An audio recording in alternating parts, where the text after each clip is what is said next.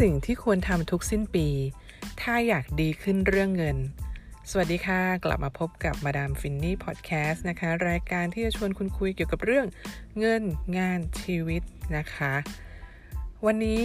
เป็น episode ที่ 40 แล้วนะคะ ไม่น่าเชื่อว่าจะทำมาเรื่อยๆ จนถึง 40 ตอนได้นะคะ วันนี้มี 5 เรื่องค่ะที่เราควรจะทำทุกสิ้นปีนะคะ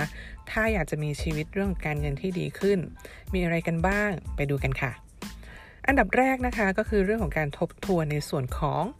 รายได้ค่ะ ว่าในปีที่ผ่านมานี้ เรามีรายได้จากทางไหนบ้างนะคะ รายได้ของคนหนึ่งคนนะคะเชื่อไหมคะว่า โดยที่เราอาจจะไม่รู้ตัวนะ เรามีได้มากกว่าหนึ่งทางนะคะ แม้แต่มนุษย์เงินเดือนเนี่ยอย่างน้อยที่สุดเราก็อาจจะมีดอกผลนะคะที่มันงอกเงยขึ้นจากเงินฝาก จากมูลค่าที่เปลี่ยนไปนะคะของกองทุนนะคะ เรื่องของเงินปันผล บางคนมีอสังหาให้เช่านะคะ บางคนมีอาชีพเสริม ก็เป็นเรื่องของกำไรจากการซื้อขายนะคะ แล้วก็ค่าจ้างต่างๆ สิ่งที่มาดามอยากจะฝากให้ดูในเรื่องของรายได้ก็คือว่า ตรงไหนที่เราจะสามารถทำให้มันงอกเงย พัฒนาต่อไปได้นะคะ รวมถึงการแบ่งประเภทของ active แล้วก็ passive income เพราะว่าถ้าเราอยากจะสบายขึ้นไปเรื่อย ๆ ในเรื่องของการเงินเนี่ย เราควรที่จะค่อยๆสร้างนะคะ สินทรัพย์หรือว่า asset ที่มันจะทำเงินให้เรา โดยที่เราไม่ต้องออกแรง ค่อยๆ สร้าง asset ตรงนี้ไปเรื่อยๆนะคะไม่ว่าจะเป็นการใช้เงินทำงานผ่านกองทุนหรือการลงทุนในหุ้นนะคะ อสังหาริมทรัพย์ การที่เรามีธุรกิจที่จะมีระบบทำเงินของมันเองได้นะคะ หรือการสร้างทรัพย์สินทางปัญญาที่เราจะสามารถขายซ้ำๆได้ เหล่านี้เป็นมิติที่น่าจะทบทวนในเรื่องของรายได้ค่ะว่าเราจะทำให้มันเพิ่มขึ้นงอกเงย ไปในทิศทางไหนในสัดส่วนเท่าไหร่ โฟกัสของปีปีถัดไปจะเป็นอะไรนะคะ ตรงนี้น่าทบทวนเรื่องที่ 2 ค่ะ ที่เราควรจะทบทวนก่อนสิ้นปีก็คือเรื่องของรายจ่ายค่ะ รายจ่ายเนี่ยเป็นอะไรที่สำคัญกว่ารายได้อีกนะสำหรับในมุมมองของมาดามฟินนี่นะคะ ซึ่งได้ชื่อว่าเป็นคนหาเงินเก่ง แต่เงินเน่ยเหลือไม่เยอะ เพราะว่าเป็นคนที่มีรูรั่วในเรื่องของรายจ่ายเยอะมาก รายจ่ายถ้าจะให้วิเคราะห์ได้ง่ายขึ้นนะคะ เราลองแบ่งประเภทของรายจ่ายเป็นรายจ่ายประจำนะคะกับไม่ประจำประจำก็คือว่าไม่ว่าเราจะใช้ชีวิตยังไงก็ต้องจ่ายเท่านี้นะคะเรื่องของที่อยู่อาศัยไม่ว่าจะผ่อนหรือเช่า เรื่องของสาธารณูปโภคต่างๆนะคะ เรื่องของดอกเบี้ยที่เราจะต้องผ่อนจ่ายหนี้ cash flow ที่มันจะต้องไหลออกไปต่างๆ จากการผ่อนสิ่งต่างๆเรานี่ยพยายามทำให้รายจ่ายประจำเนี่ยน้อย ยิ่งดียิ่งน้อยยิ่งดีนะคะเพราะว่าแรงกดดันในการที่จะต้องหาเงินหรือว่าสิ่งที่เรารู้สึกว่าเป็นภาระก็จะได้ลดลงนะคะ รายจ่ายไม่ประจำแบ่งเป็นหมวดหมวด หมวดไหนที่เราดูแล้วว่า เออ มันน่าจะลดลงได้บ้างนะคะ ถามว่าดีไม่ดีวัดจากอะไร จริงๆก็ควรจะวัดจากตัวบัตเจ็ตนะคะ หรืองบประมาณที่เราตั้งไว้ตั้งแต่ต้นปีนะคะ หรือตั้งเป็นหลักไว้ในใจว่า เงินแต่ละบาทที่ได้มาเราจะแบ่งเป็นรายจ่ายแต่ละหมวดหมวดหนึ่งใช้เท่าไหร่บ้าง ถ้าไม่มีหลักยึดตรงนี้ค่ะ เราก็จะไม่สามารถวัดผลได้ว่า การใช้เงินของเรานั้นเป็นไปในทางที่เราพอใจหรือไม่พอใจ การทบทวนรายจ่ายนะคะ จะทำให้เรามีโอกาสค่ะที่จะทำเรื่องของการเงินให้ดีขึ้นได้ ทุกบาทที่เราไม่ใช้หรือลดได้นะคะ จะกลายเป็นเงินเก็บเงินต้นที่เราไปออกดอกออกผลได้ นี่คือสิ่งที่ เป็นมิติที่2นะคะที่เราควรจะทบทวนก่อนสิ้นปี เรื่องที่ 3 ที่มาดามอยากให้คุณลองไปทบทวนนะคะ เรื่องของการคุ้มครองความเสี่ยง หรือว่าประกันต่างๆที่เรามี เพราะว่าสถานการณ์ของชีวิตนะคะแล้วก็ปริมาณทรัพย์สินหนี้สินที่เรามีเนี่ยมันเปลี่ยนไปทุกปี การดูความคุ้มครองตรงเนี้ยเพื่อให้เราได้รู้นะคะว่าเราจัดให้มีอย่างเพียงพอหรือยังซึ่งมันจะไปสัมพันธ์กับข้อ 4 ที่มาดามจะพูดถัดไปนะคะ แต่ยิ่งเรามีภาระเยอะอะมาดามว่าเราก็ควรจะมีความคุ้มครองที่มันโตตามกันไป เผื่อว่ามันเกิดอะไรขึ้นเราเป็นอะไรไปก่อนเนี่ยคนที่อยู่ข้างหลังที่พึ่งพิงรายได้จากเรา ก็ไม่ต้องมารับภาระนะคะ ที่เราทิ้งไว้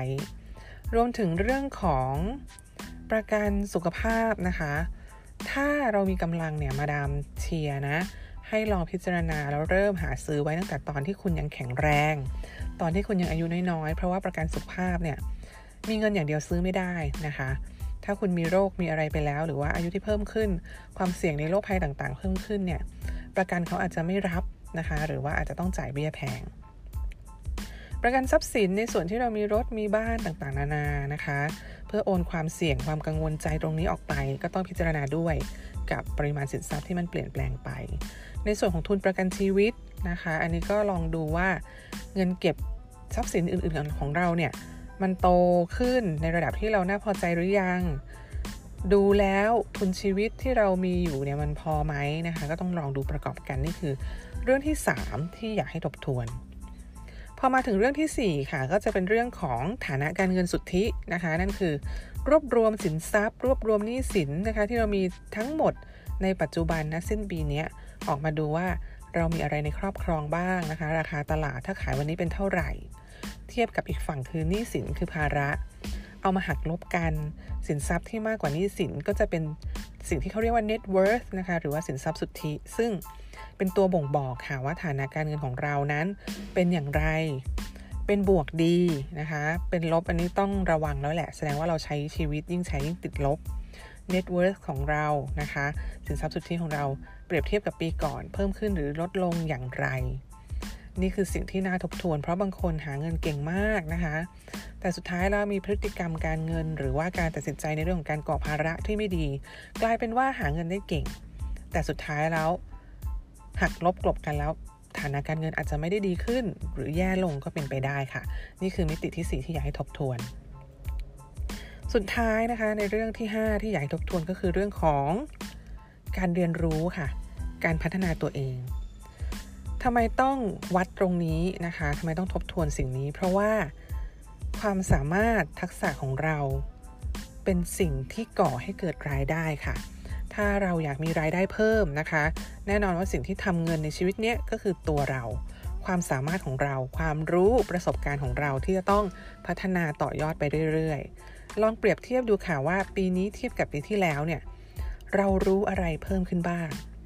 แล้วสิ่งที่เราได้ไปเรียนรู้มานั้น เราเอาไปใช้ก่อรายได้ สร้างรายได้ได้บ้างหรือเปล่านะคะ เราจะได้รู้ว่าจริงๆแล้วเนี่ยโฟกัส ที่เราควรจะให้ความสนใจให้เวลาลงถึงจ่ายตังค์เนี่ยมันควรจะอยู่ตรงไหนนะคะเพราะบางคนก็จะติดเรียนไปทั่วแต่สุดท้ายแล้วเรียนไม่จบบ้างนะคะ เรียนแล้วเอาไม่ได้เอาไปใช้บ้าง ความคุ้มค่าในงบของการลงทุนในตัวเองตรงเนี้ยมันก็อาจจะไม่เกิดนะคะ และทั้งหมดนี้คือ 5 มิตินะคะ 5 สิ่งที่คุณต้องทบทวนทุกสิ้นปี ถ้าอยากมีชีวิตที่ดีขึ้นในเรื่องของเงิน มาดามทวนให้นะคะ เรื่องของ 1. รายได้ 2. รายจ่าย 3. การคุ้มครองความเสี่ยง 4. ฐานะการเงินสุทธิ และ 5. ในเรื่องของการเรียนรู้ค่ะ และทั้งหมดนี้คือ episode ที่ 40 นะคะ ของมาดามฟินนี่พอดแคสต์กลับมาพบกันใหม่ได้นะคะ เราจะพูดคุยกันในเรื่องของเงินงานชีวิตและธุรกิจ ในแบบที่มาดามชอบพูดว่า ใช้หัวคิดและใช้หัวใจค่ะ